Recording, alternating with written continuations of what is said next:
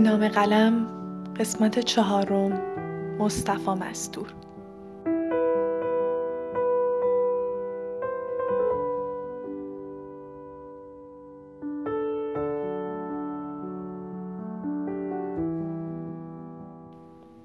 مستور داستان نویس ایرانی مورد علاقه منه.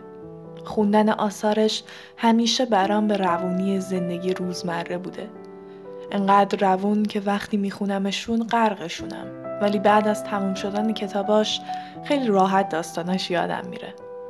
نمی‌دونم این ویژگی مثبتیه یا منفی اما برام خیلی جالبه که مستور جایی گفته که هدفش از داستان نویسی همینه. در یه مصاحبه گفته توقع من از نوشتن این نیست که بخوام زندگی فردی رو تغییر بدم چرا که این امر از هنر بر نمیاد انگیزه نوشتن روشنه برای این می نویسم که تأثیر گذار باشم. اما این تاثیرگذاری از چهار دقیقه فراتر نمیره و بعد فراموش میشه. من هر کتاب مستور رو که در دست بگیرم بدون وقفه های طولانی می‌خونم تا تموم شه. و احتمالاً نویسنده که بسیار روی قلمم و شخصیت پردازی هم تاثیر داشته.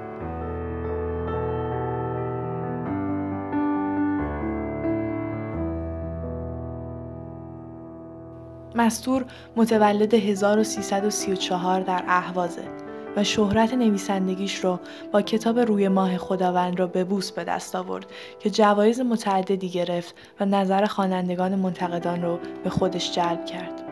داستانهای مستور همیشه شخصیت محورند و اون انقدر به شخصیتهاش نزدیکه و میفهمدشون که اغلب برای شخصیتهای فرعی داستانهاش داستانهای جداگانه می نویسه.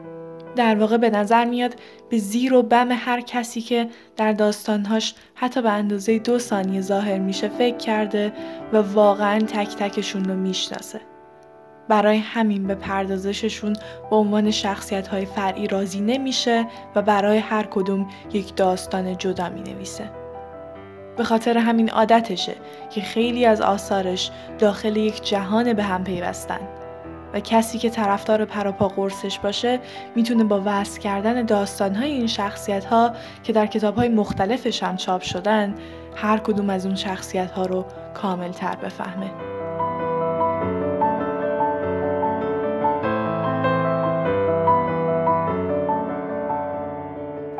رسانه تصویری آرت تاکس در مروری که بر کارنامه ادبی مستور داشته دلیل جذابیت آثار مستور رو اینطور توضیح میده.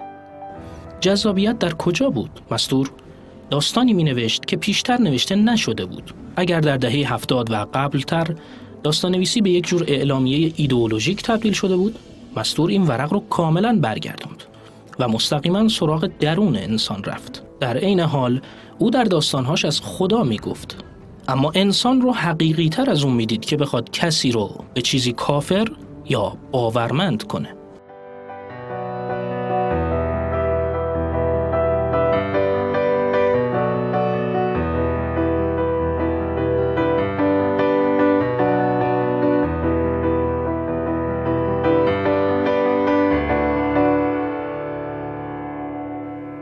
عنوان کسی که عشق رو بسیار ایدال می‌بینه دید مشابهی که مستور و شخصیتهاش به عشق دارن همیشه برای من جذاب بوده.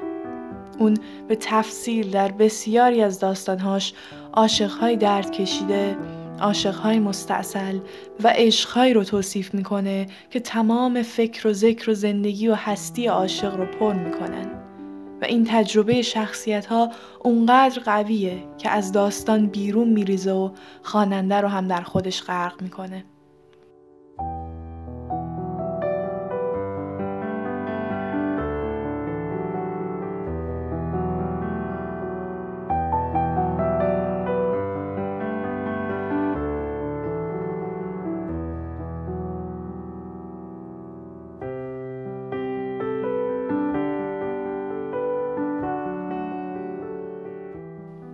مطالب این قسمت از وبسایت انتشارات سخنگستر و پایگاه اطلاع رسانی شهر کتاب برداشته شده.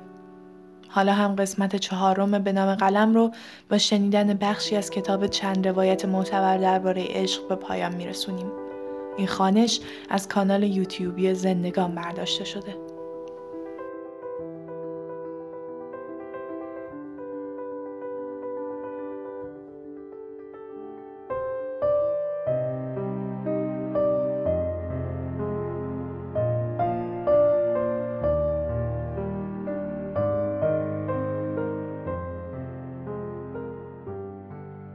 گفتی دوستت دارم و رفتی. من حیرت کردم. از دور سایه های غریب می آمد از جنس دلتنگی و اندوه و قربت و تنهایی و شاید عشق. با خودم گفتم هرگز دوستت نخواهم داشت. گفتم عشق را نمی‌خواهم. ترسیدم و گریختم. رفتم تا پایان هرچه که بود و گم شدم. و اینها پیش از قصه لبخند تو بود. جای خلوتی بود وسط نیستی. گفتی هستم. نگریستم اما چیزی نبود. گفتم نیستی. باز گفتی هستم. بر خود لرزیدم و در دل گفتم نه نیستی. اینجا جز من کسی نیست. بعد انگار گرمای تو در دلم ریخت. من داغ شدم. گر گرفتم تا گیج شدم. بعد لبخند زدی و من تسلیم شدم. گفتم هستی تو هستی این من هستم که نیستم. گفتی غلطی. و این هنوز پیش از قصه دستهای تو بود. وقتی رفتی اندوه ماند و اندوه از پار ابرهای هجر باران شوق میبارید. و این تکه گوشت افتاده در قفس قفسه سینه ام را آتش می‌زد. و من ذوب می شدم و پروانه ها نه. فرشته ها حیرت می کردند و این وقتی بود که هنوز دستهات انگشتانم را نبوییده بودند. تو شرم نکردی و ناگهان با انگشتان دستهایت هجوم آوردی. تا دستهام را فتح کنی. انگشتانت به شانه هم تکیه زدند و در آغوش آنها قنودند تو ترانه های عاشقانه می سرودی من اما همه ترس شده بودم. چیزی درونم فریاد می کشید چیزی شله بر می شد شراره های عشق می سوزند و خاکستر می کرد و همه از انگشتان تو بود. من نیست شده بودم. گفتی حال چگونه است؟ گفتم تو همچنان غلطی. و این هنوز پیش از قصه نگاه تو بود.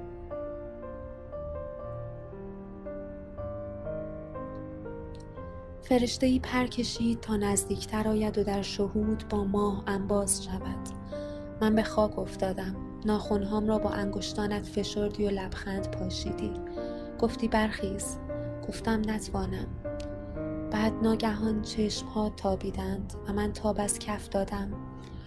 مرا طاقت نگریستن نبود اما توان گریستن بود. بعد تو اشکهایم را از گونه هایم ستودی. فرشته پیشتر آمده بود. من گویی در چیزی فرو می رفتم. گفتم این چیست؟ گفتی اندوه اندوه بعد فروتر رفتم. بعد تو دست بر سرم نهادی و مرا در اندوه غرقه کردی. فرشته از حسادت لرزید و بالهاش از التهاب عشق من سوخت. در آخر فرشته نبود. هرچه بود تو بودی.